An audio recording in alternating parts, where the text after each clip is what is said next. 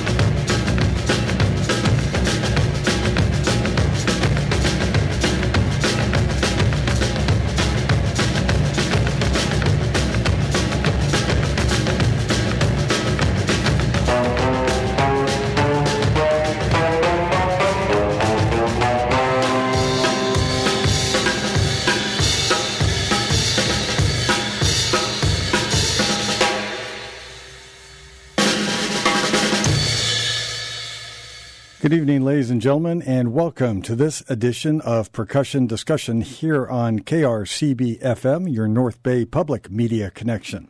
I'm your host, Jim Lavaroni, on this show that focuses on drummers, percussionists, and all the instruments of rhythm that move every genre of music along.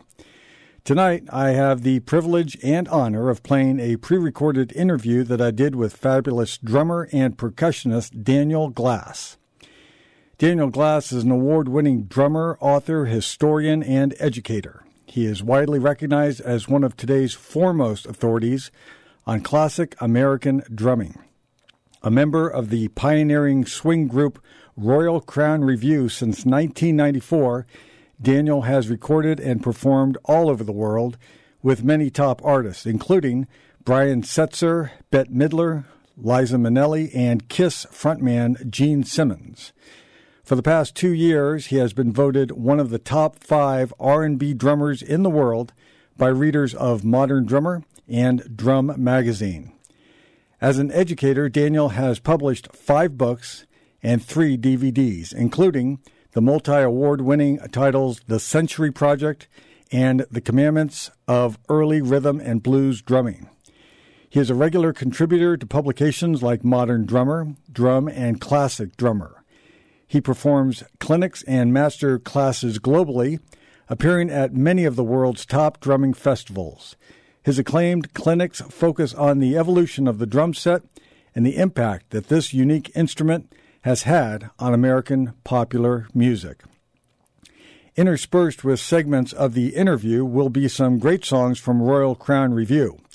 Daniel was an absolute pleasure to speak with and is thoroughly knowledgeable about all things drum. I know you'll find him engaging, fascinating, and enjoyable. And as a side note, Daniel will be drumming here in December with the Brian Setzer Orchestra at the Wells Fargo Center. You ought to give yourself a Christmas gift and see this fabulous musician in person. So without further ado, it's time to sit back, relax, and tune in to Daniel Glass here on KRCB FM and Percussion Discussion. Daniel, you grew up in uh, Honolulu, Hawaii, began playing the drums at age eight. How did you choose the drums, or rather, how did they choose you? And did you take lessons? Who were your mentors, your drum heroes, and some of the examples that you followed? Um, well, good question. Uh, I I definitely began as a pots and pans kind of guy, as a little guy, um, and uh, expressed a proclivity for hitting things early on. Growing up in Hawaii, um, you know, the Chinese food there is very authentic. and this is a bit of a sidetrack, but when we would go to Chinese restaurants, um, they didn't give you a fork; you had to ask for a fork. So the default utensil you'd receive were chopsticks. And when I was little, and even when I was not so little, when we would go to Chinese restaurant, I'd start playing away with the chopsticks, and they would be confiscated instantly. So, um, I guess uh, you know, I just expressed an interest in, in rhythm. My mother was a creative person. She was a dancer, uh, ballet and modern dancer, and she, um, when I was about five years old, had a very bad fall and broke her leg. Um, so during the time that she wasn't able to dance, you know, it was a pretty severe injury. She had a hip length cast. Uh, so so she was out of commission for you know maybe eight months or something. During that time, she started taking drum lessons as a way to um, further explore creative avenues. So she would sometimes take me to her lesson after she picked me up from school, and I would sit there, and I became very interested. So when I, I think when I was about seven or eight, I began to study with the same teacher, who was the principal percussionist in the Honolulu Symphony. So um, that was sort of my first experience, and um, I early on kind of discovered rock and roll, like so many kids. Um, I remember my mom, also had a very hip mom. She took me to see this live concert movie from the Rolling Stones called Ladies and Gentlemen, the Rolling Stones because our babysitter had seen that movie and told us how cool it was. And so I, of course, wanted to go see it, even though I really didn't know that much about what the Rolling Stones were about. But I sort of saw that movie and thought, drums and rock and roll, wouldn't this be cool? So I studied for five years. Um, I studied snare drum and timpani with that classical teacher for five years until I was 13. When I was 13, I got my first drum set. Um, I took only one year of drum set lessons, and then I quit lessons and just started playing, you know, in bands and stuff, which I sort of regret now because um, I wish I would have continued to go about it in a more academic way. But during high school and college, I um, I played in a variety of different kinds of bands um, particularly in high school. You know, I, I did all the school bands. I played in jazz band, orchestra, marching band, concert band. Um, I did Broadway. You know, the, played in the pit for some of the Broadway shows they had at the school. So I, I definitely kept my hand in it, but at that point I was like, yeah, rock and roll, screw all that lesson stuff. I want to rock, you know. And um, I didn't really formally start studying again until after college. Uh, I was in, you know, again, rock and roll bands. I was in a Pink Floyd tribute band and a Led Zeppelin tribute band when I was in college, which which were very, they were wonderful bands and really good, and we were very popular around, you know, the Boston area. Um, but it wasn't until after I graduated, I was kind of stuck in Boston for the summer. Uh, I'd gone to Brandeis University and got a degree in psychology, and there was a guy there right near where the university was called um, his name is Bob Galati, and uh, he had studied at Berklee under Alan Dawson. He had been there in the early 70s when Steve Smith was there, and a lot of the great, you know, sort of those early 70s years, uh, and was just a fantastic. Bob was a fantastic jazz drummer. So um, I I thought, well, I'm here in Boston. Um, I may as well start studying, and and that was when I really kind of got my mind blown because Bob started teaching me jazz and I, I really began to understand that jazz is something that is infinite. You know, in a way, I mean, you could spend your whole life working on it, and you're never going to get there. You know what I'm saying? And and for me, that was kind of a new concept. You know, it, rock and roll to me seemed pretty black and white, pretty straightforward. Um, but all of a sudden, all this jazz stuff, and I started listening to fusion and you know, um, I had been really big into prog rock, so it was easy to go from the prog rock thing to fusion and to go from fusion to more straight ahead jazz. So after studying with Bob Galati for five months, I pretty much felt like this was where my heart belonged. You know, I'd been playing music my whole life, and it was sort of like I would be an idiot if I didn't really go jump in full bore. Um, this was uh, in 1988, and I did spend a year after that traveling. I'd already committed to going to Israel actually for a year, so I lived in Israel for a year, and I kind of said to myself, if I'm this into music when I get back from Israel, um, as I am now, then I'm going to go to music school, and and I was. I mean, I was I was even more fanatic. I got just completely into into music and woodshedding, and and all of that when I lived in the Middle East, and so. Uh, then I had to go back home to Hawaii for a year and get my finances together so I could afford to go to school.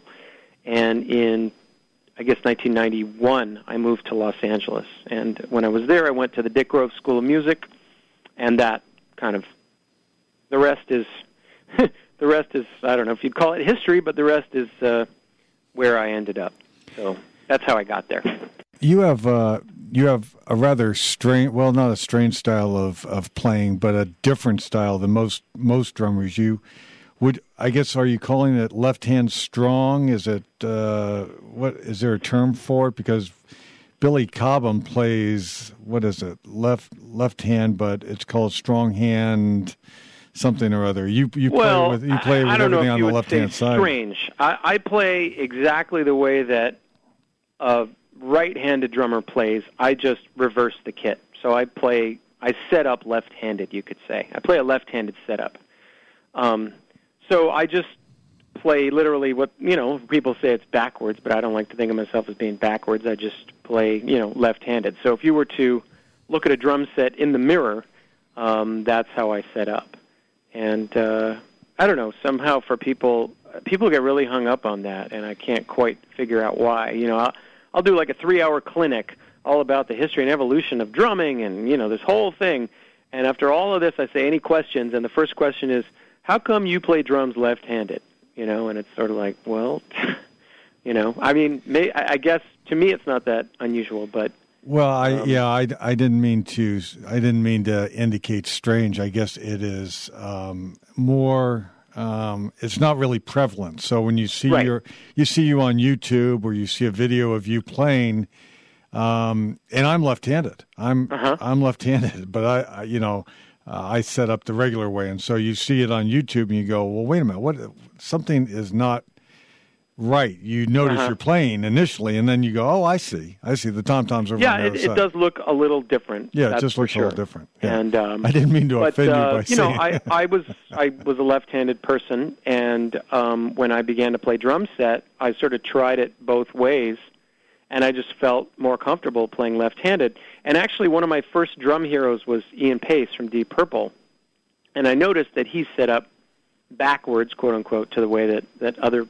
drummers set up, and I figured, well, if if he could do it, I could do it. You know, so that's sort of why I, I began playing that way, and then I then that just became the way that I played. So, you know, it's it's um it's a little bit of an odd thing going through life as a left-handed drummer, but uh, you know, here I am. I'm still still alive, still kicking.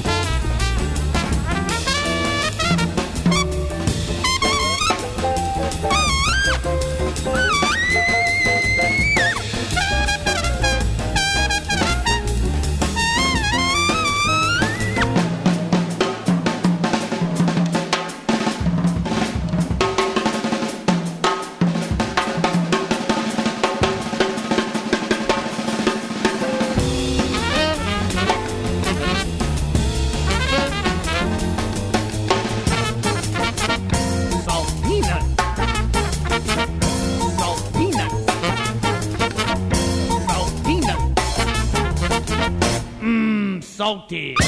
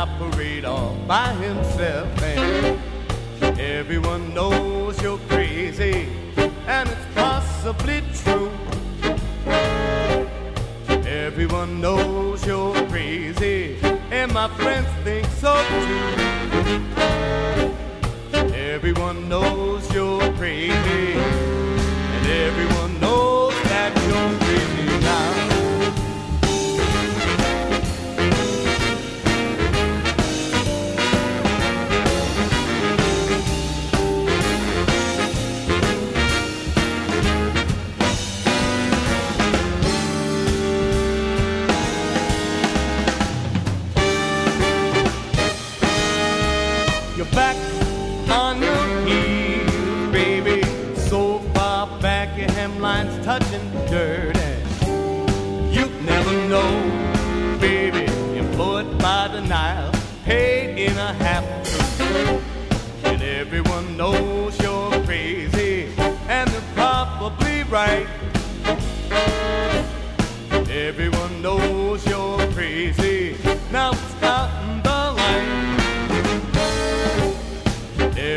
Salty.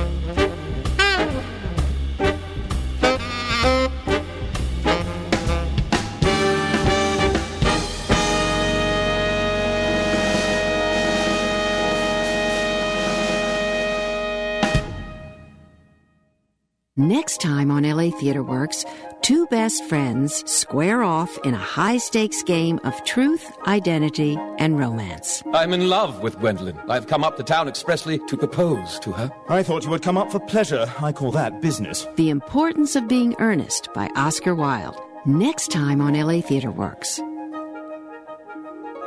The importance of being earnest on LA Theater Works. That's this Saturday here on KRCB FM at 6 o'clock in the evening and then repeated again at 12 midnight.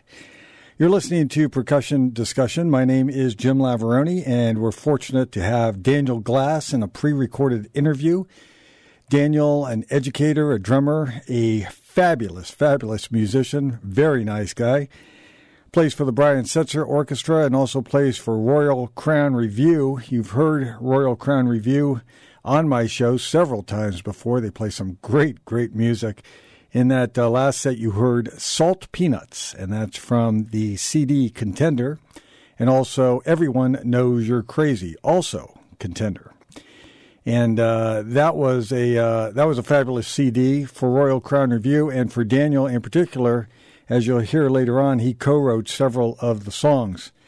Um, so we're going to continue with Daniel in just a moment. I uh, want to let you know that support for percussion discussion and other programming on KRCB FM comes from members and from the Mill Valley Film Festival, named by Screen International as one of the top 10 U.S. film festivals. 11 days of films, concerts, spotlights, and tributes at venues throughout Marin County. October 3rd through the 13th. More information is available at mvff.com. In this next segment, Daniel Glass speaks of his passion for the drums and his role in Royal Crown Revue, which took him from the rear of the band to the role of co writer of many songs and then producer. The other, the other thing you just mentioned that that uh, you you you made a statement if he could do it, I could do it. Uh, it's right. almost like in um, your videos that I've reviewed, the uh, the Century Project and other things, that there's not a whole lot of people who are involved to the extent that you are uh, immersed in not only the um, the beginning of drum sets, but how they were incorporated in different bands. Um, it seems that that uh, you know other drummers may have the interest, but you've actually immersed yourself in that. Correct? Uh, I guess so. Yeah, it's kind of become my passion. And when did that start?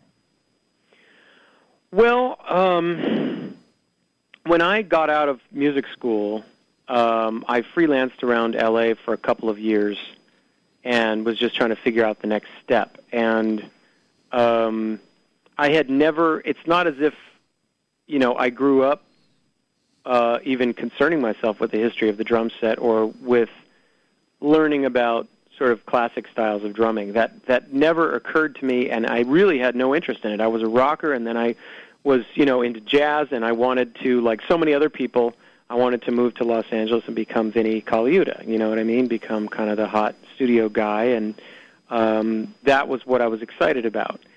Um, and uh, but when I, you know, when I got out of music school, uh, I a couple of the guys I'd gone to school with were in a band called Royal Crown Revue, um, or they had they had been in that same school a little bit earlier, and our paths crossed, and they were onto something really cool. There was this groundswell just getting underway in Los Angeles of this new scene, this kind of swing scene. And I didn't really know much about what it was all about, but my paths were crossing with people that were in the rockabilly world and the swing world and the ska world, which are all these kind of underground, cool scenes that were happening in LA that actually had probably all kind of come out of punk.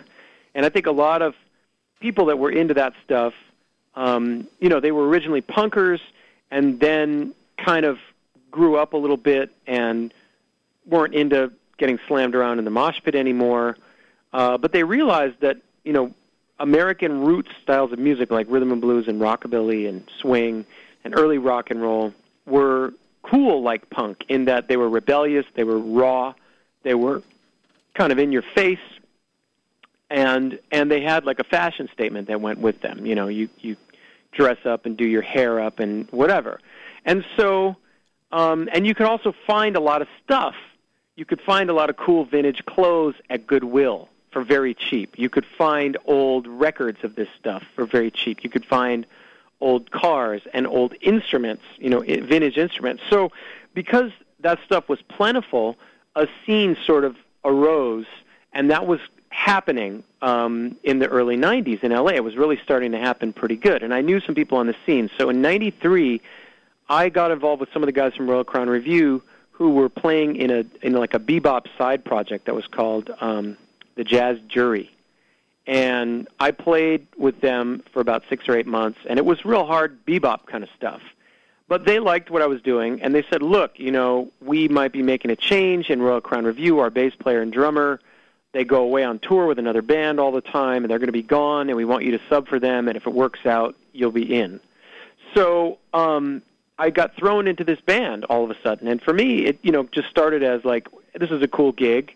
They were hot, you know. They were playing a club called the Derby. There was lines around the block happening. The scene was really picking up and I didn't know that much about it. I had a ponytail, I had long hair, so you know they kind of gave, me a haircut, told me how to kind of comb my hair. Um, somebody gave me a vintage suit and a couple of ties, and that's how I started. I I, I already had actually um, one vintage kit with me, I think, um, a 1960s Ludwig kit, but you know I I sort of approached the gig as as a, more of a jazz and a bop gig and was putting in a lot of choppy stuff or Tony Williams stuff or playing the big band figures in a really modern way. And they were kind of like, well, that's not really the right thing. So I started really listening to the music that was influencing these guys and to the cover tunes we were doing. And I suddenly started to realize that there was a whole lot of music out there that really wasn't being talked about. I mean, I, I consider myself a student of music. I had a lot of books, I had a lot of DVDs, but when we were, you know, started getting on the road, and I started going and trying to find the books and DVDs that were going to teach me about this this particular these styles, what I like to call American roots music or classic American music, which is sort of early jazz, 1930s swing, rhythm and blues of the 40s and 50s, jump blues, rockabilly, early rock and roll. There was nothing written, no instructional materials written for drummers. So um, I started trying to really, you know, the guys in the band were very big students of history and um, I started to just get hooked into that whole thing. I started to to understand that this music rocked as much as rock and roll that we think of today. That it wasn't square. That it wasn't something only your grandmother could appreciate. You know, the way that Royal Crown Revue approached it, playing like, you know, the the way we approached projecting ourselves as a seven-piece swing band was sort of like. Um, you know, like I don't know if you're familiar with Los Angeles, but if you're a young band trying to get going in Los Angeles, it's kind of like there's this whole sort of attitude that you get from the audience of like, yeah, I've seen it all before. You know, impress me. So people standing there with their arms crossed, not enthusiastic, you know, not you know, you kind of have to prove yourself. And so we have this kind of com- combining the rock and roll and punk rock upbringing we had, but also this sort of like we had to prove ourselves at every gig. So here we were wearing suits and we had a horn section and upright bass, but we would hit you like a freight train. You know, we would just grab you by the lapels and just you'd walk out of there feeling like you had that punch in the gut the way you would after a rock concert. And I think I started realizing and and other people, you know, of our generation, 20s and 30s, some somethings and younger, you know, started to realize this music rocks really hard. And so that's sort of where it all began for me. And the more that, you know, then the next phase of all this was that I decided, well, I have this whole college degree, and I've been, you know, trained as a researcher and a writer.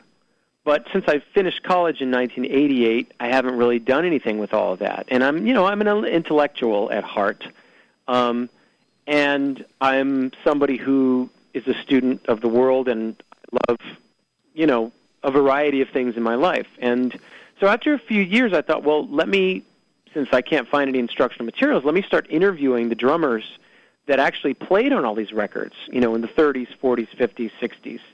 And, you know, luckily many of them had retired to Los Angeles. Um, so I started calling guys up and just cold calling them, saying, hey, I play in this band. I'm interested in understanding why you um, played the way you did on this record, or what was this style about, or what was it like to play with Louis Jordan or Benny Goodman or Duke Ellington, or you know. And once I started meeting these guys, then it really became a passion because I realized these guys were old.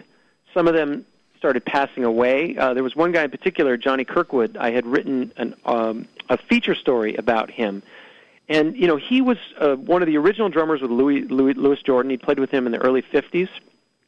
Um, he he had been a uh, you know played a lot with guys like uh, later on in the '60s and '70s with um, you know like uh, um, what's the jazz organ player Jimmy uh, Smith played with Jimmy Smith, and you know he was like a working guy around LA that played with a ton of people, had this whole history, um, and he unfortunately passed away from a massive stroke before this feature came out that I was writing on him. And I think that really affected me because it was like, wow, you know, this guy has so much to offer the world. He's done so much. He's played with so many legends.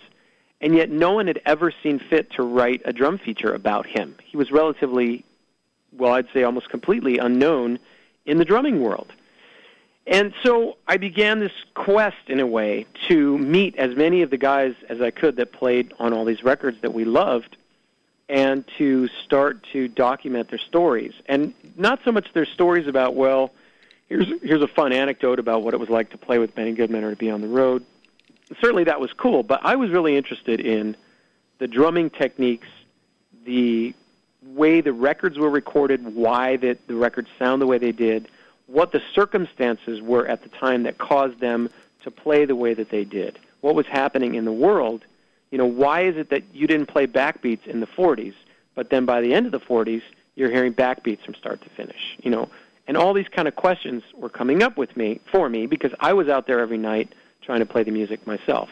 So that's really where my obsession began, and it's over the years just snowballed into kind of this is my thing now. You know, although I do play a lot of other styles of music as well, um, but this is certainly what I'm known for.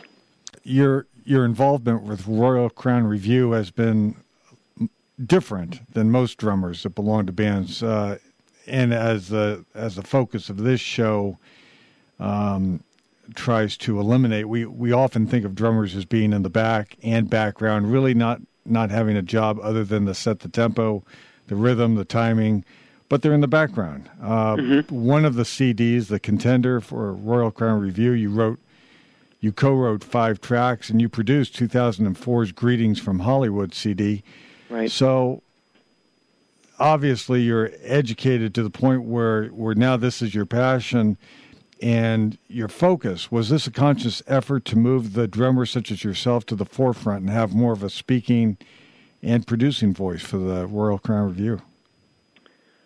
Um, well, that's a good question. I think, I think at first, you know, I was considered the new guy in the band, so I just sort of played along. But, um, you know, as and didn't really um, assume any kind of a role in a business sense.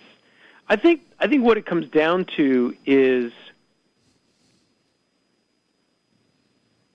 I, I have the more that I was involved in the music industry, the more that I realized that I wasn't just content being a sideman, somebody who gets a call to go do a gig, or just being a drummer in the band and letting somebody else determine my own destiny, I guess.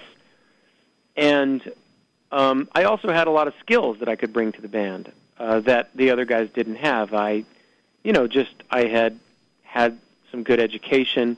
A lot of the guys in the band, you know, uh, we had three guys in the band that then that never finished high school. Now that's not, I'm not I don't mean that in a derogatory way or a way or putting them down because they were they left school because they were doing so well as a musician that they decided to pursue that.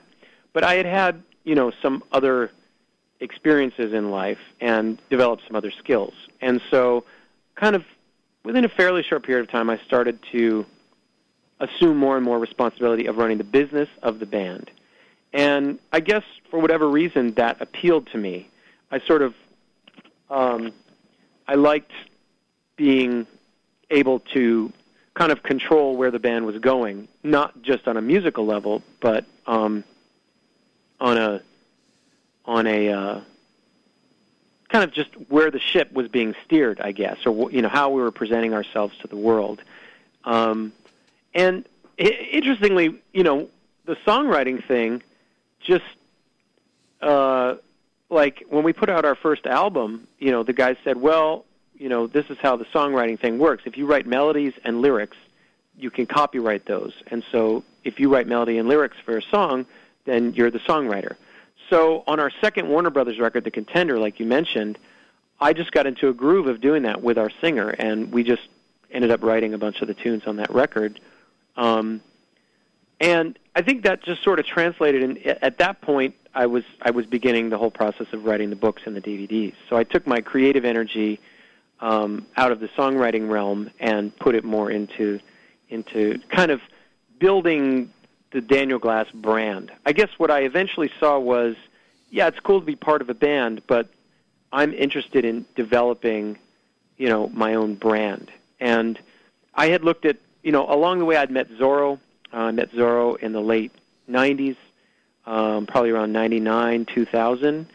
And he was a big influence on me because um, I saw how he had really created his brand, you know, and other guys like Steve Smith, um, nowadays Stanton Moore, you know, um, I think more and more the world that we live in, it's really important that you sort of look at yourself as a brand, as a business, um, in addition to just being somebody who gets called for gigs, you know, because then your fortunes ride on somebody else's decision making or somebody else gets all the credit, and you're back there working just as hard, or you're spending just as many months or years on the road. Um, so I guess that's sort of where that comes from. My my desire to kind of create a business, and and since 2000, I've really run with that. It's taken a long time to come to fruition because I was busy with the band touring and, and doing other things. Um, but and also, you know, what I do is very unusual in in the in the drumming community. I don't. I'm not a funk drummer. I'm not a rock drummer. I'm not a jazz drummer per se. Who you know, like I, I sort of inhabit this very strange world where I not only have to be good at what I do, but I have to teach people why it's important that they should be interested in what I do. You know what I mean? There's not like a already well defined genre or niche that existed that I could plug myself into. You know, so it's sort of like it's been a kind of a double challenge. I've had to not only kind of create the niche, but then create the market or create the uh, Im- the impetus for people to want to check out what it is that I'm doing. I kind of have to explain it to them. Um, so whether they now read one of my books or see one of my DVDs, they can kind of enter my world and once they get into my world i hopefully you know can explain to them here's why it's important to understand about your history and tradition and to know something about some of these earlier styles even if even if you know you don't necessarily play those styles in your everyday workings as a drummer. But here's why you should know about them and so when we're talking about the Daniel Glass brand that you've come up with uh, was your debut as a leader with the Daniel Glass Trio an involvement of this? I guess, yeah. I mean, that was sort of my first project as a leader, and really getting my feet wet with like doing everything myself. I produced that record, I financed that record. Um, I had a partner. We had a small label that we put out just a couple of records on. But that kind of an experience of running a business and just seeing kind of what that was like. I mean, it, you know, it's really trial and error. I wouldn't say that, um, you know, one day I opened a store or something like that. It just sort of evolved over time, and eventually I began to see how I could present what I do to the world in sort of an organized fashion, you know, and come up with a look and an aesthetic and a logo and, um, you know, all those kind of things that people associate with a brand, so that when you know, not not to mention putting out quality music and quality products, so that you know that people would want to get, obviously, but but um, or you know, touring with Brian Setzer or, or whatever it may be, um, that when people think of you, they they think of certain things. Um, if somebody thinks of Zoro, they automatically think of funk and soul and hip hop, and they think of a great educator you know, and and those sorts of things, and and they know they're going to get something of quality. So that was sort of, you know, I mean, I, I spent a long time with Zoro because we, when I first met him, he was editing Stick It magazine, and that was around 2000, and I was just starting to to write books and articles and things, and so I wrote quite a few major features for Stick It when Zoro was the editor. And out of that, he said, "Well, why don't you write the prequel to my Commandments book, and we'll work on that project together." And the idea was to take his R&B book and write about sort of the roots of that, you know, of earlier rhythm and blues, so the R&B of the 40s and 50s that led to soul and funk and, and you know, 60s soul, 70s funk, and, and 80s hip hop, which is what his area of specialty was. So I learned a lot from Zoro because he, you know, he's a he's not only a powerful person and a driven person, an ambitious person, and a great drummer, uh, has a great business sense, and has an incredibly positive attitude. He's like a motivator, you know. So I really like he was a real big mentor for me as far as this whole idea of trying to get where I'm going with this stuff. And I guess at the end of the day, the the purpose of it all is that I'm, you know, as I get older, more and more, I am in charge of my own destiny. I'm in charge of my own business. People hire me, and you know, to to do my thing, as opposed to me waiting for the phone to ring for somebody to call me as a sideman. You know.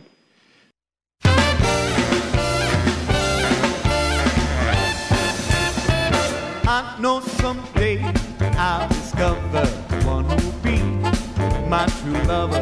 I'll tell her right from the start. If you want my heart, you know what you gotta do. You gotta work, work, work, baby. Work, work, work. Oh, baby. Work. If I'm a hard loving daddy, you could be tall, short or fatty. You could be any size. Long as you're wise, you know what you gotta do. You gotta work, work, work. Baby. Work, work, work. Oh, baby. Work. If I maintain my employment, you should supply the enjoyment. Long as I stay on the job, your heart ought to throb. You know what you gotta do. You gotta work,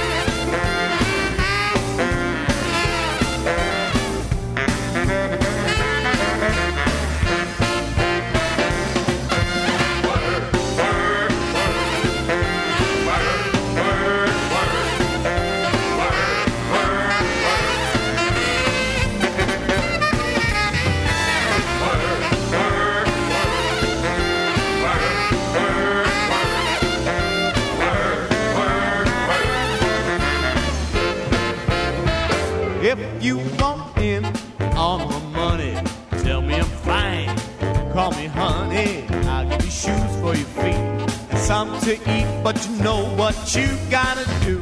You gotta work, work, work. Baby. Work, work, work. Yeah, baby. Work, work, work. When I sit down on your sofa, you better not be no loafer. I'll tell you now, there's no doubt. You're lazy, you're out. You know what you gotta do.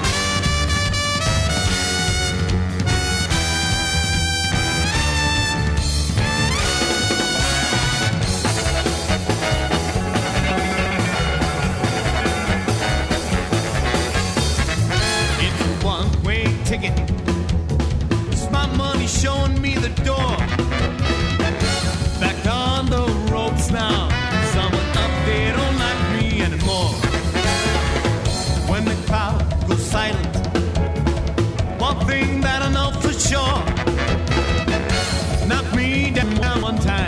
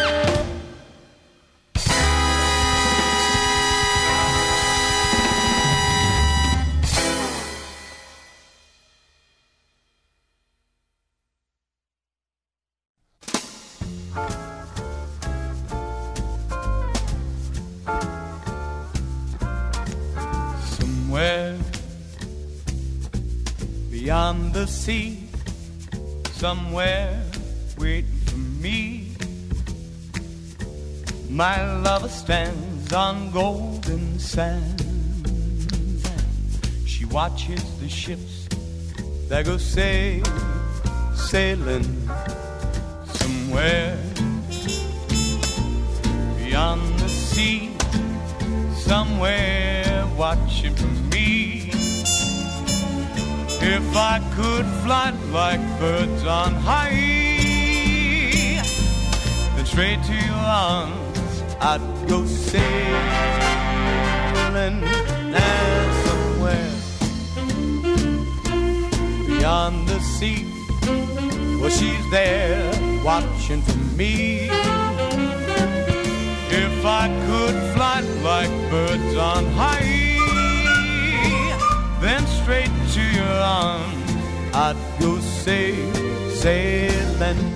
But it's far beyond the stars and it's clear beyond the moon. And I know.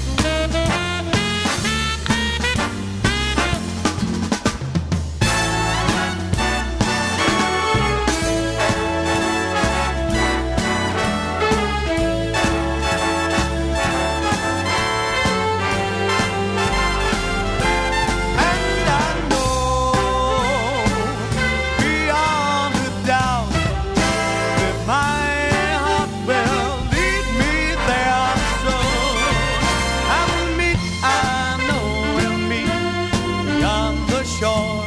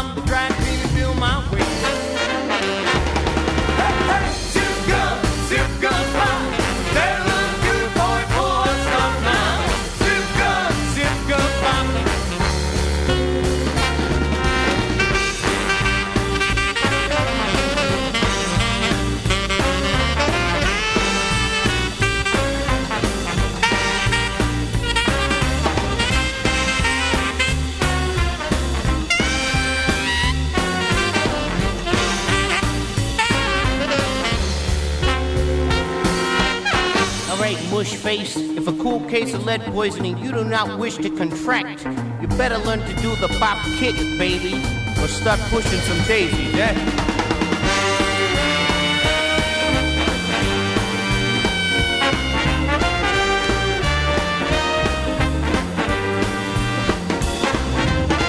So now you can see Zip Gun Bop is meant to be. Cause there's lots of lead flying. Couple lonely gals crying. But you can hear them cats shooting, baby. Shooting. So you learn my two steps, Jack. That's that.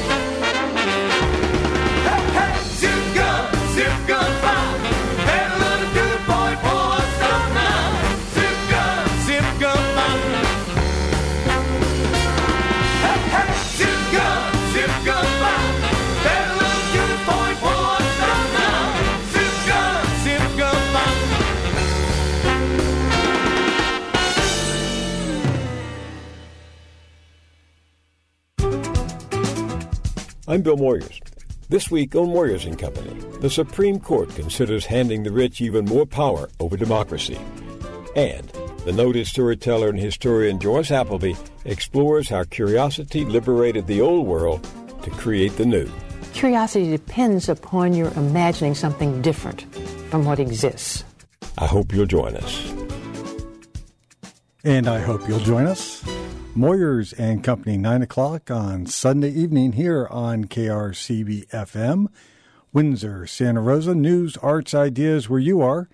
We're on the air at 91.1 and 90.9, streaming worldwide at krcb.org.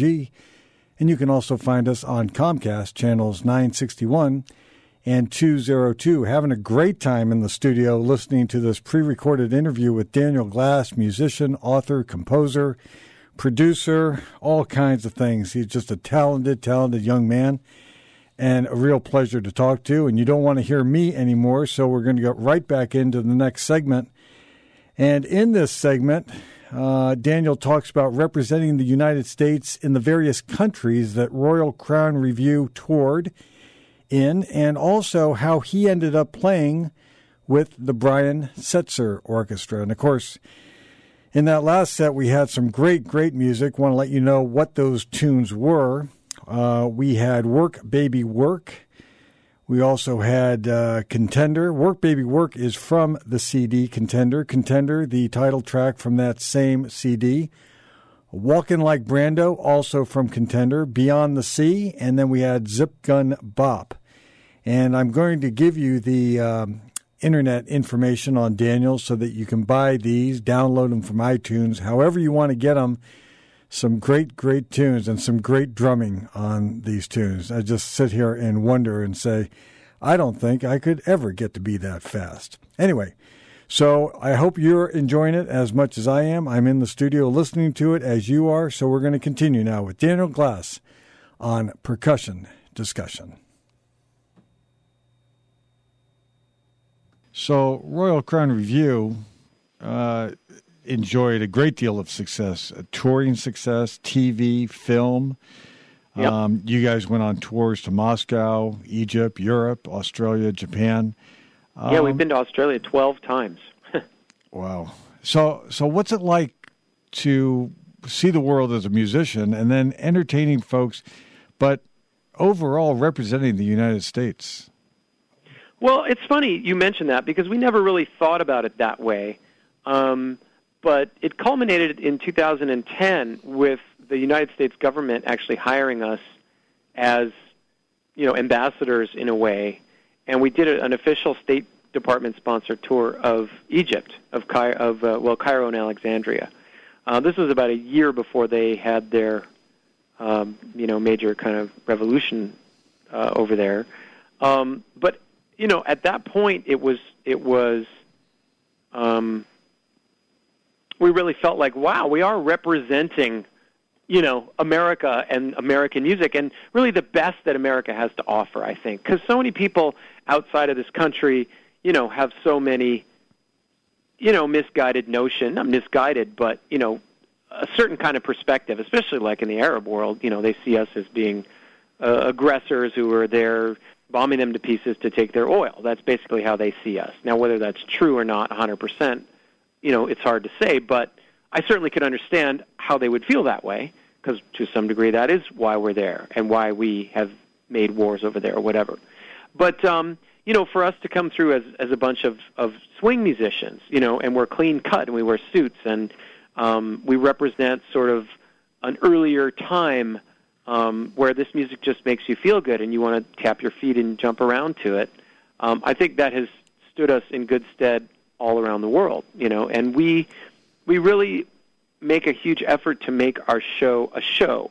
You know, we we believe that it's okay to to both play great music and to entertain people, which I think a lot of musicians when they get sort of to a place where they're a virtuoso you know, on their instrument, or or they become very highly technically adept, they they sort of don't think that it's necessary or incumbent upon them to entertain people. That entertainment is a lower form of what they do, you know. And certainly, there's a fine line, I guess, between entertaining people and being a clown, you know, a ham bone. Um, but at the same time, I think it's about the sincerity with which you present it. And I think for us, you know, it just was about the show. You know, a lot of it was about the show because that's how guys did it back in the 40s and 50s. It was about entertainment.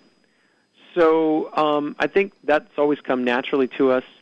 We still always strive to put on a really high energy show and to just be really out there to the audience. You know, um, and uh, so yeah, that's that's how I would answer that question. Uh, you've played with with a bunch of people outside of uh, Royal Crown Revue, including Gene Simmons, Bette Midler, uh, Freddie Cole, uh, Michael Andrews Swing Orchestra. So, my question is, how did you hook up with the Brian Setzer Orchestra? Uh, well, we have always had a fairly close connection to Brian.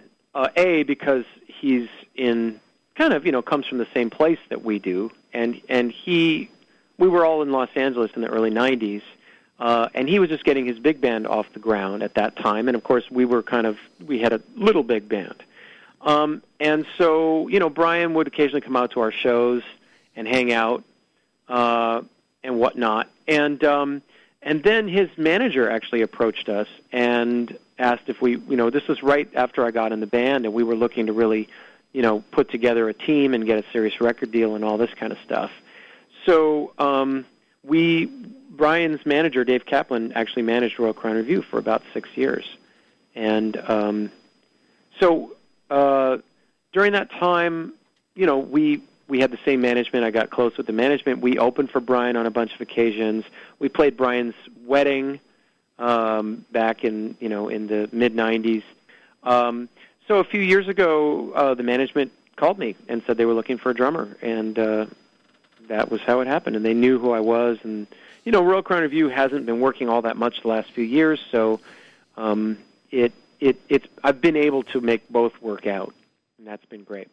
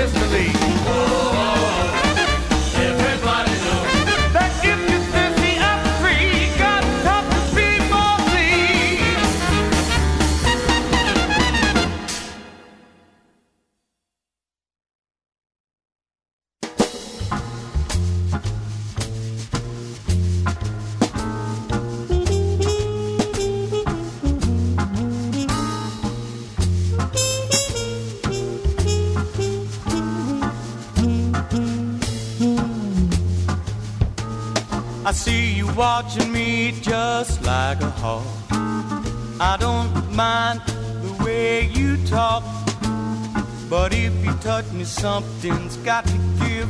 I live the life I love, and I love the life I live.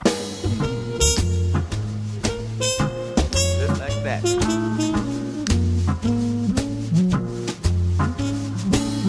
My diamond ring and my money too. Tomorrow night they could belong to you. The girls move me at their will. I live the life I love and I love the life I live. I may lay a hundred on a bed this time. Tomorrow night can't cover your dime. If I'm flat, my kitten dig me still. I'm just trying to tell you, Daddy, how I feel. Me walking as I pass you by. Don't talk about me, cause I could be high. Just forgive me if you will. I live the life I love, and I love the life I live.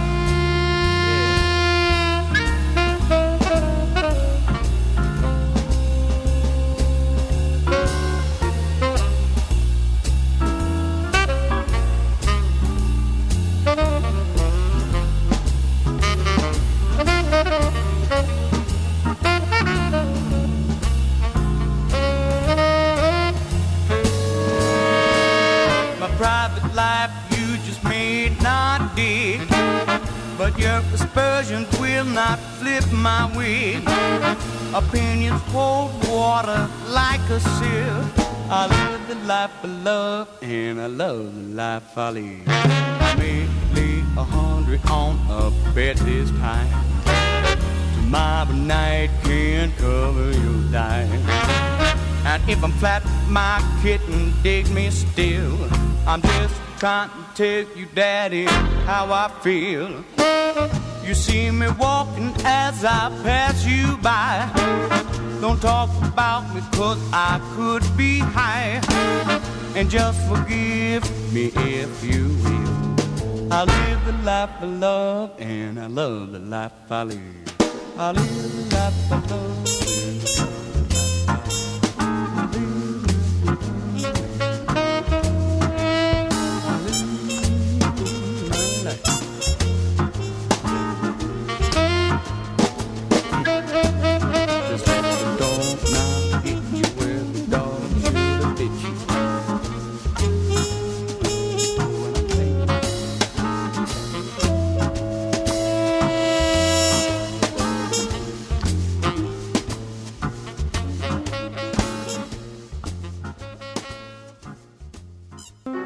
This is Sedge Thompson inviting you to join Mike Greensill and me each week here on KRCB, Rohnert Park, Santa Rosa, live 10 a.m. to noon for two hours of conversation, music, and play. Authors, writers, thinkers, technologists, humorists, musicians, all live, and you can be part of the audience right here 10 a.m. to noon or in person. For more information, WCL.org. West Coast Live here on KRCB FM, Saturday, 10 until noon.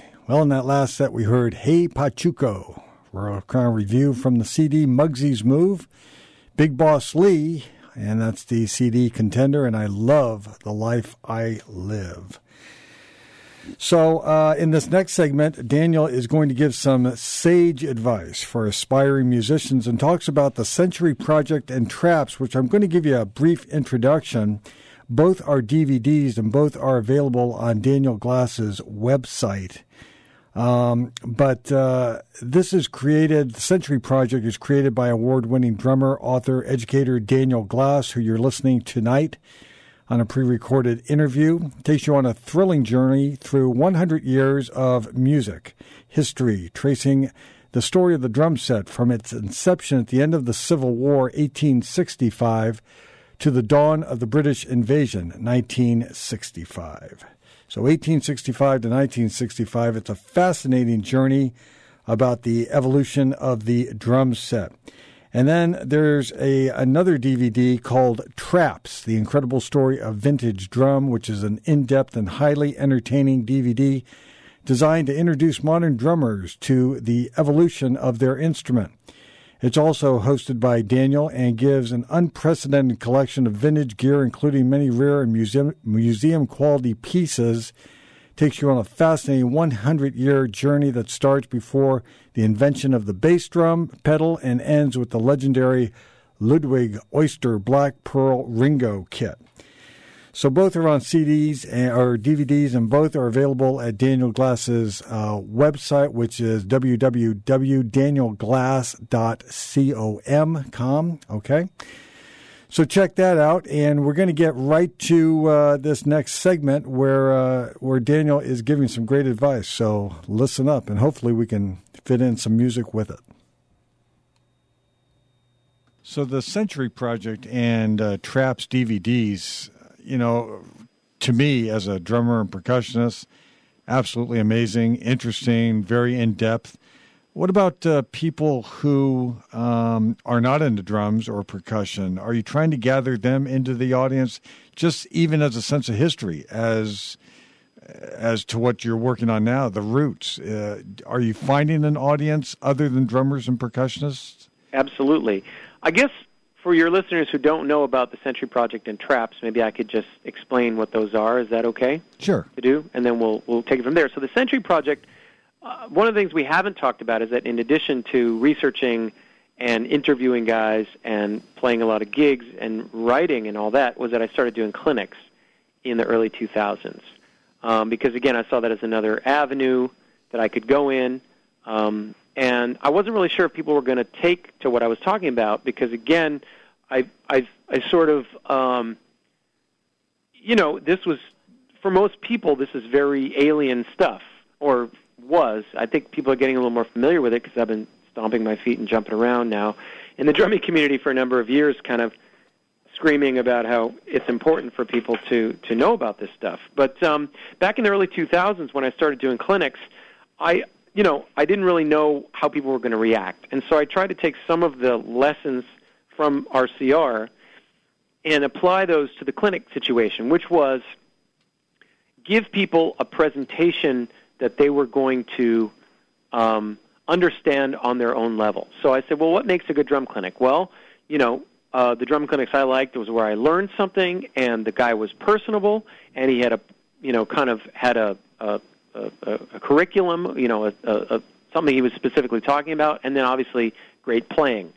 Um, so I started kind of devising. Again, this was all trial by error and just sort of figuring it out as I went. But creating a drum clinic that would look at the evolution of drumming a little bit. And what was so interesting was that instead of people finding this to be boring or dull, they really took to it because there was nobody out there talking about this stuff. And I had found it so fascinating and so inspiring that it was sort of like, you know, the experience of me doing a clinic is like me telling you about, say, a great movie I just saw or a great band that I just saw. You know, it's like, dude, you've got to check this out. And I, as opposed to sort of talking down to people, um, saying, well, what's happening today sucks. What you guys really need to do is go back and check this other stuff out because it's way better. You know, uh, which is sort of the attitude that a lot of academics or historians take. I was like, I'm a modern drummer. I grew up listening to rock and roll. I didn't play with the Glenn Miller Band in the 40s, but I came to love this stuff, and here's why. And here's how it's made my playing as a modern drummer in the 21st century better. And here's why it can help you. You know, so the message was not just giving people information, but it was like, here's something that's really cool, and here's something that you can, you know, use in your own life as a drummer. And and that message again took a little while to kind of get clarified, but once it did, then I realized, okay, this is a really great a great kind of message for for people, you know, and once people found out some of this information that I was talking about with regard to the evolution of drumming, they were like, "Dude, this is awesome. This is so fascinating." So that that that helped me out. That I got a, a good response, and I, you know, just started developing this clinic. And eventually, the clinic got long. You know, I was just adding more information all the time, and eventually, I would I was doing this clinic for like three hours, and I was like, "This is ridiculous. I need to." Compile this in, in a DVD. I need to document this. So I started um, talking in 2010. Um, I did a um, hold on just one sec there. In 2010, I um, I began. I, I did the a drum channel show, DC Live. Um, I went out to the Drum Channel studios. Don Lombardi interviewed me. Don Lombardi is the president and founder of of uh, DW, of which I am an endorser. Uh, but he also runs Drum Channel, which is has nothing to do with DW. It's a purely educational uh, arena. And he, the other thing that Don and I had in common was that both of us had been students of Freddie Gruber. So um, Don was really excited about what I was doing, and he said, you know, I'd love to, to do a DVD with you here. And it worked out great because um, the musicians that I um, you know, had been playing with in Los Angeles and doing all these different gigs with, and uh, all of my vintage gear that I'd collected over the years was was all in, in Los Angeles. But I, in 2010, moved to New York. So the next two years were me going back and forth to LA, um, and organizing and working with with Don on putting together what was now called the Century Project, and it's sort of an arbitrary century, but I thought a good place to start would be 1865, the end of the Civil War, because number one, that was the around that time drummers began to start wanting to put a bass drum and a snare drum together and play them at the same time. So it really was the very beginnings of where the drum set came from. And at the same time, after the Civil War, African Americans were, you know, slaves, were free, and so they began to participate in American society, in musically speaking, quite a bit more. And and as a result of that, um, our music, our pop music, that you know, starting in with ragtime at the end of the um, at the end of the 1800s, uh, really came to be, and that's where all of our other pop music, leading right up to hip hop today, comes from. So, you know, it, it 1865 was a good place to start, and then sort of 1965, 100 years later, was a good place to end because um, that's sort of where the British invasion happened, and um, the drum set, as we know it, the blueprint for the drum set was sort of finalized at that point. The formula for the drum set with a with a ride and a crash cymbal and a hi hat and a kick drum and toms that went from high to low, you know, from from right to left. Um, all of these elements finally were all part of the drum set. But in the intervening hundred year period, there was this tremendous amount of evolution that happened. Uh, where you literally go from no drum set to a guy playing a bass drum and a snare drum with only the sticks at the same time, you know, without a pedal, all the way up to basically to Ringo. And and the reason I kind of talk about Ringo and the Beatles in '65 playing at Shea Stadium is because Ringo um, used the match grip uh, as his default grip, which was very unusual for that time. Most drummers prior to that did not play match grip unless they were playing a solo or hitting, you know, very hard. Uh, and I think partly because the Beatles were playing in these giant venues where no real band had ever played before, he really had to wail. And so he started using match grip. And, and when the Beatles played Ed Sullivan and did those tours in the 64 and 65, kind of overnight, the default grip switched from being uh, traditional grip to match grip. So to me, that's sort of the final element in not only in the evolution of the drum set itself, but sort of the standard rock way that we play it today, which is straight eighth notes on a hi hat, you know, boom splat, boom boom splat, and you know even that really was just starting to happen around the time of Ringo. So that's that's how I arrived at the dates of the century. And the other fun part of the Century Project, in addition to lecturing as if I was in my clinic and sharing the evolution and what happened in America and how music reacted and where all the pieces of the drum set came from, how many of them were brought by immigrants to this country, and what drummers were doing that they were, you know, they weren't just playing, say, jazz music or ragtime music, you know, that they were also playing uh, for stage shows and they were playing um, for silent films. Uh, and you know, th- it was a really different world that drummers inhabited. They did a lot of different kinds of things that we don't necessarily think of today. But that, for example, is why the Chinese tom, you know, first came into the drum set, or where the hi hat first came from, or you know, whatever. So, it's it's really a look at a hundred-year history of America and American music, and taking you on a guided tour through that century from the perspective of the drummer. Because the drum set, more than any other instrument, is America's instrument. It evolved alongside America and it evolved in a direct relationship with the music that was happening at that time. So, um, you know, like for example, a piano or a guitar, those instruments were already in existence prior to that time. The way they were tuned was already set. You know, the way the technique used to play them was already set. And yes, they were played in different ways by musicians during that time period, and eventually they were electrified, of course. But um, you know, Jimi Hendrix and a classical guitar player from the 1800s basically were still playing the same instrument.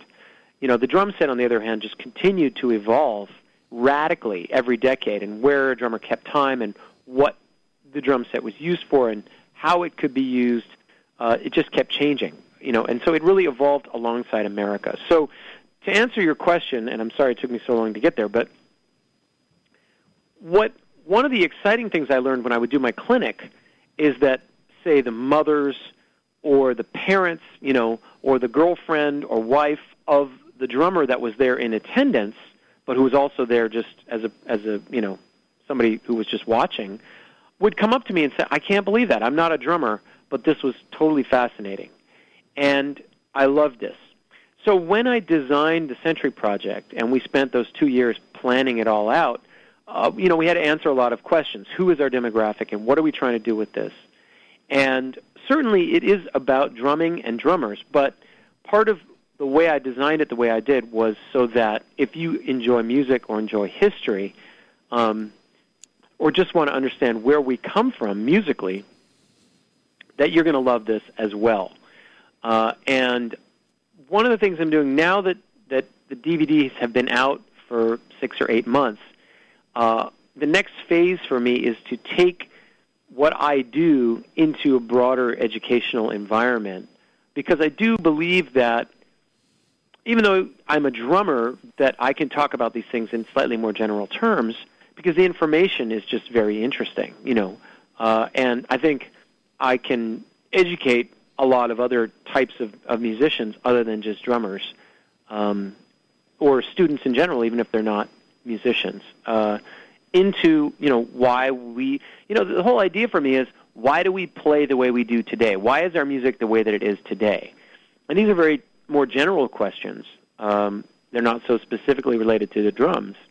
Drums is a great way to tell that story, but we could talk about it in more general terms. And I personally believe that here in the 21st century, we need now, especially, to preserve and understand the legacy of our contemporary popular music because the people who created that music, who are all these guys that I was interviewing, are all leaving us. And within another decade or so, the creators of rock and roll will, will all be gone, you know, or of swing, or of bebop jazz, or of um, you know rockabilly. They're all going to be gone. So we need to document what they were about, preserve, you know, learn from them, understand why they played the way that we did. Because every time you or I sit down to play at a drum set, we are, you know, essentially replicating things that that these these men and women actually created.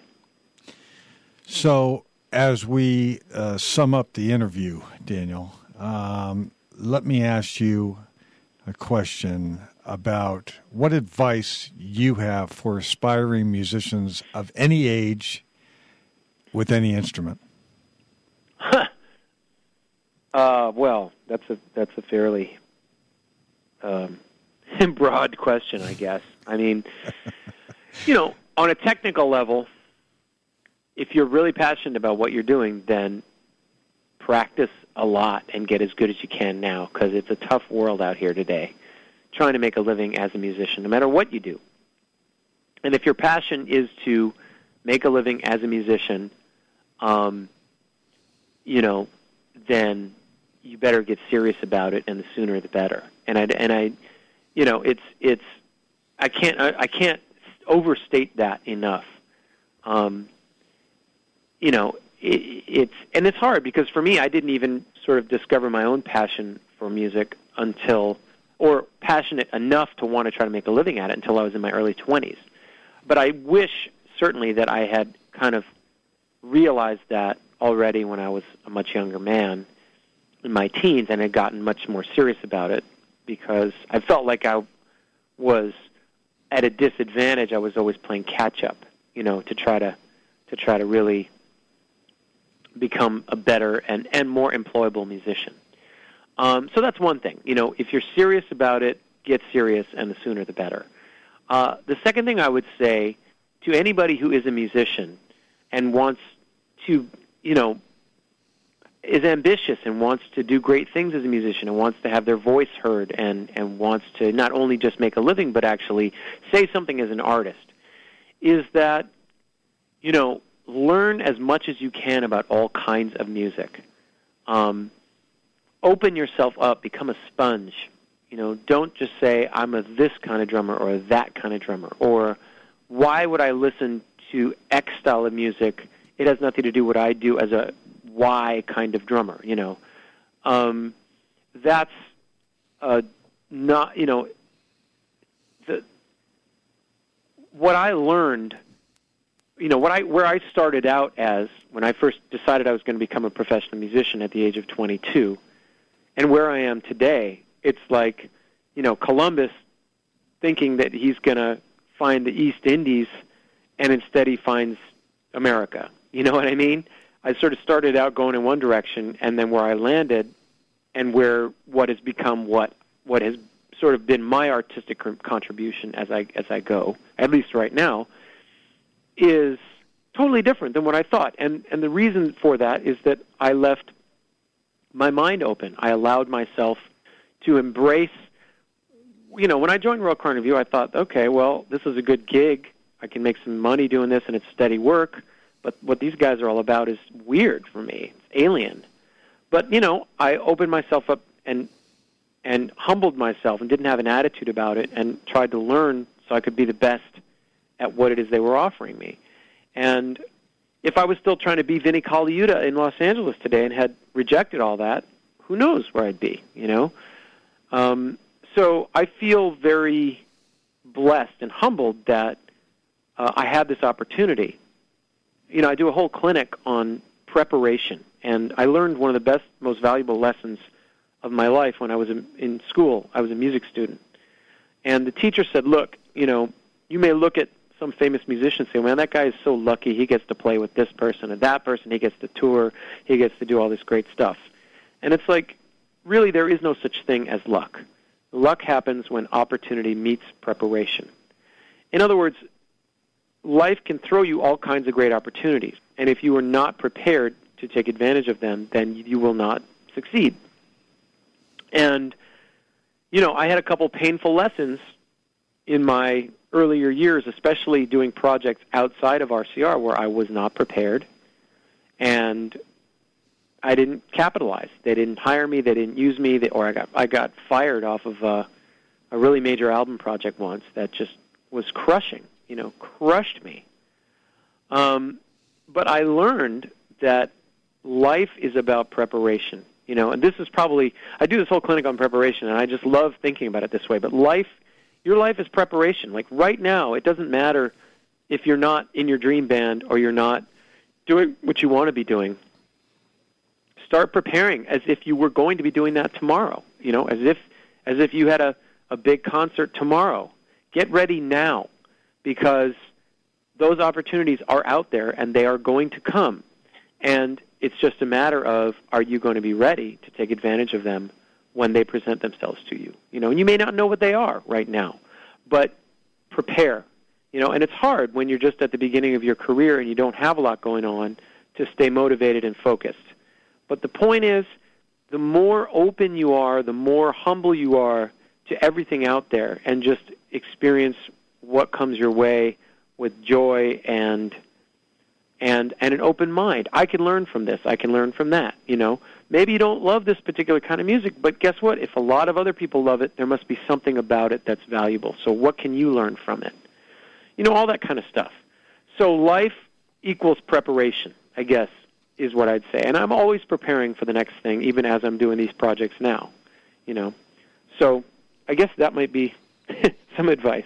One of uh, one of the exciting things about the Century Project was that, you know, not only had I been, um, you know, doing this clinic stuff and, and writing books and being very involved in, in the history and, and talking about the history and evolution of drumming, but I had, you know, spent many years during my time on the road with Royal Crown Revue collecting vintage drums, and I had amassed a pretty decent collection. And for the most part, my collection, you know, I did use uh, certain of those kits, but others uh, of the drum sets and, and various you know uh, um, accessories that I had bought over the years I'd never used. So um, the Century Project allowed me to delve in and to actually demonstrate the different eras of drumming, whether it be ragtime or big band swing or bebop or rhythm and blues or rockabilly, you know, using a variety of different drum sets. So um, I actually amassed 11 drum sets for the project. And, you know, because part of it to me was the excitement of sharing the evolution of the drum set was actually to show these different eras of drums, sizes, how they had changed, um, how they were played, what the various pieces looked like, what were some of the evolutionary in between pieces. For example, um, with the hi hat, you know, you had what was called the low boy, which was a foot operated cymbal, but it was low to the ground. But you also had handheld um, cymbal sets that were called hand sock cymbals uh, that look like a hi hat, but it's a handheld type of an instrument. Uh, so to be able to show some of those things and to show how our tom toms, you know, evolved out of what were called originally Chinese toms, and how those were, you know, not tunable. Um, the head was just tacked on with these little nails, and then, you know, then you could tune the bottom head of a tom like like a snare drum, but only one side. And finally, you know, by the time you get to Gene Krupa, he's able to actually start using the tom toms more like the way we would today in in the big band setting. And he went to Slingerland and said, "Well, why don't we be able to tune each head, top and bottom, individually?" So that you know, sort of being able to physically show all these different um, manifestations of of of of, how, of the evolution was exciting. Um, and then I ran into a couple months before we started shooting. I did a clinic in Austin, Texas, and um, one of my friends in the vintage drumming community, John Aldridge, came out to that clinic. And John is like one of the world's foremost authorities on vintage drums. He's uh, he wrote a book about vintage drumming um, back in the very early '90s. In fact, was really out on the forefront of this scene of vintage drum collecting long before um, most of the people today. And John came to the clinic and he loved it, and we went and hung out a little bit. And I said, "Well, look, man, I'm I'm going to start shooting this Century Project thing, and one of the things that I wanted to do was to really display the vintage drum sets beautifully.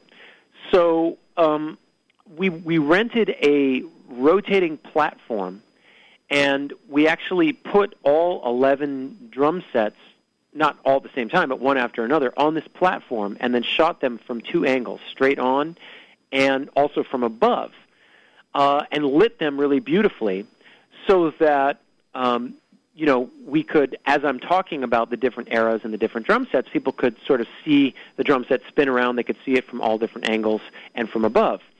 Uh, so, one thought that I had was, well, you know, this we were going to shoot right after the NAMM show in in California, and I was going to be in California, and John Aldridge was going to be in California, and I thought, well, why don't you come out to Drum Channel with me, John, and let's spend a day going through each of these 11 drum sets. First of all, he, he kind of came out as an expert uh, consultant, I guess, and helped me to make sure that with all the gear that we had, that you know we had the right sort of era of stand that went with that particular era of kit. You know, the hardware was kind of correct, the cymbals were kind of correct. I mean, I I knew a lot of that information myself, but John was really my authoritative go-to guy, and because that's really his thing. I mean, he he just he's an unbelievable wellspring of information.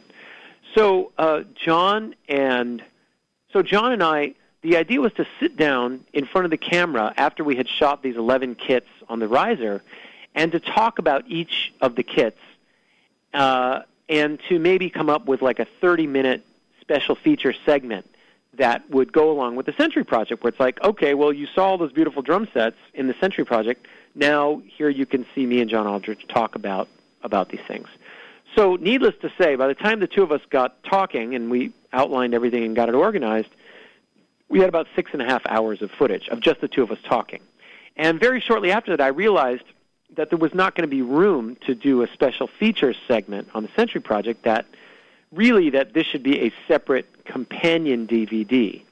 So Traps essentially takes the 11 drum sets that are used in the Century Project and really gets into the nuts and bolts of every aspect you can imagine badges, finishes, lugs, bearing edges, uh, hardware, snares, snare beds, heads, cymbals.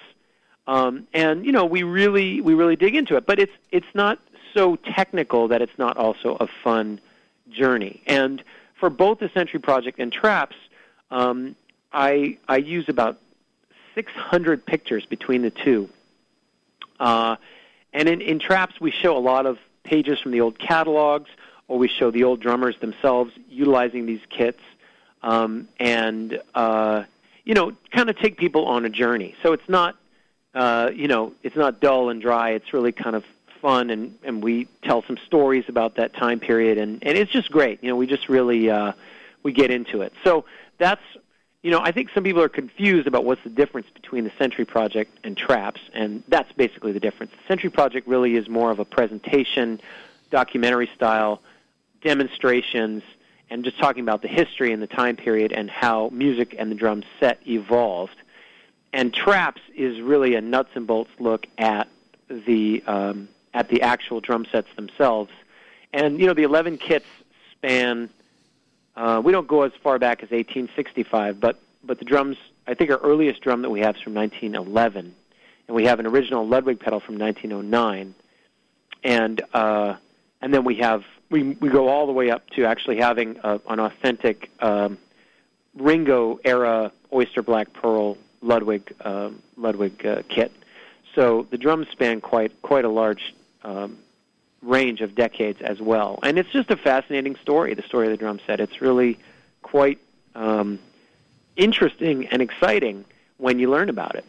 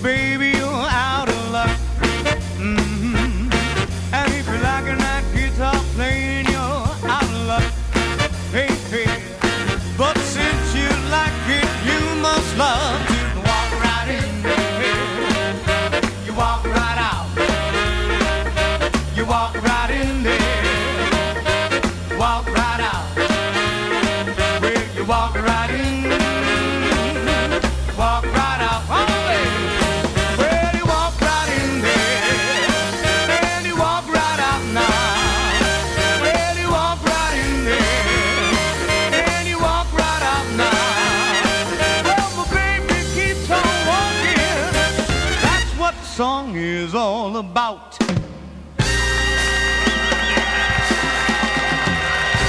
all right, thanks, kids. All right, Royal Crown Revue. That is a great song, as all of them are. And I hope you enjoyed tonight's guest, Daniel Glass. Let me give you the contact information for Daniel. It's www.danielglass.com. You can also uh, go to www.drumchannel.com for the Century Project and Traps DVDs, as well as books that Daniel has authored, including The Commandments of Early Rhythm and Blues Drumming and The Ultimate History of Rock and Roll Drumming.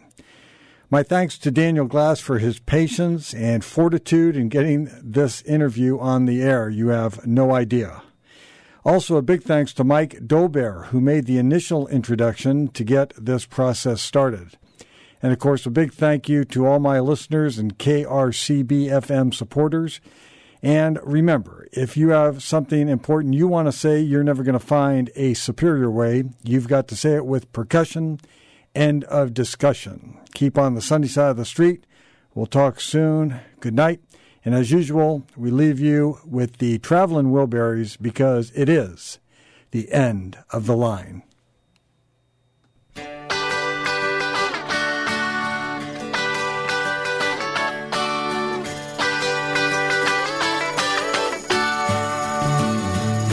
Well, it's alright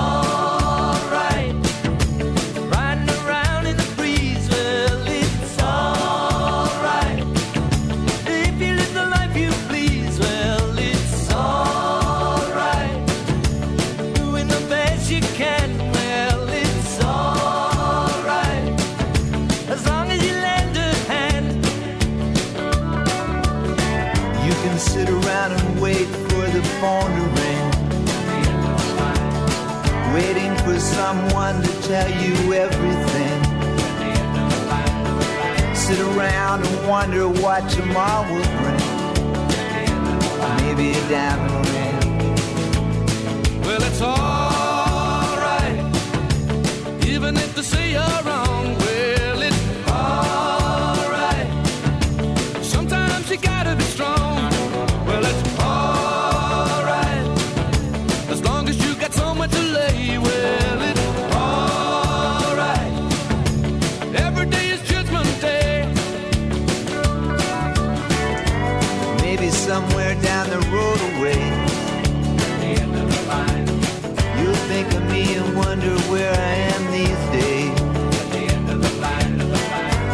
somewhere down the road when somebody plays the purple haze.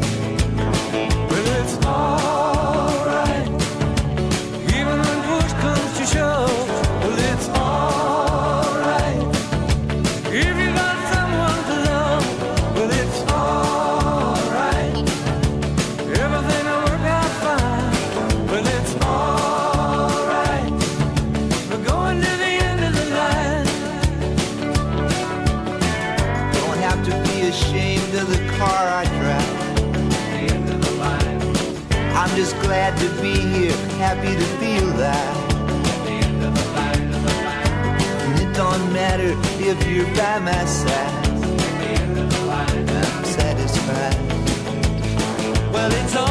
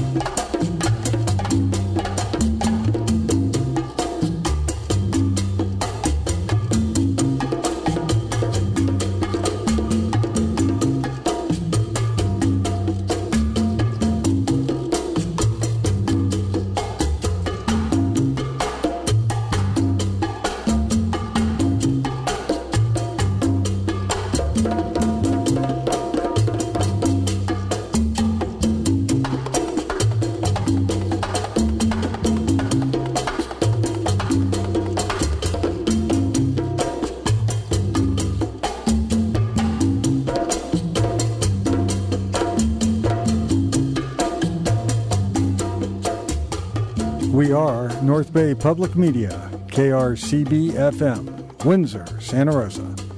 News, arts, ideas where you are. On air at 91.1 and 90.9, streaming worldwide at krcb.org.